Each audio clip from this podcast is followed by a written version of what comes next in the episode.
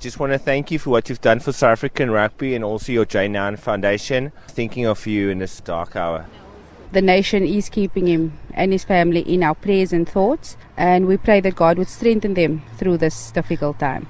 Just, I believe you're not so well. I hope everything goes better for you, and best wishes from all of us in Cape Town.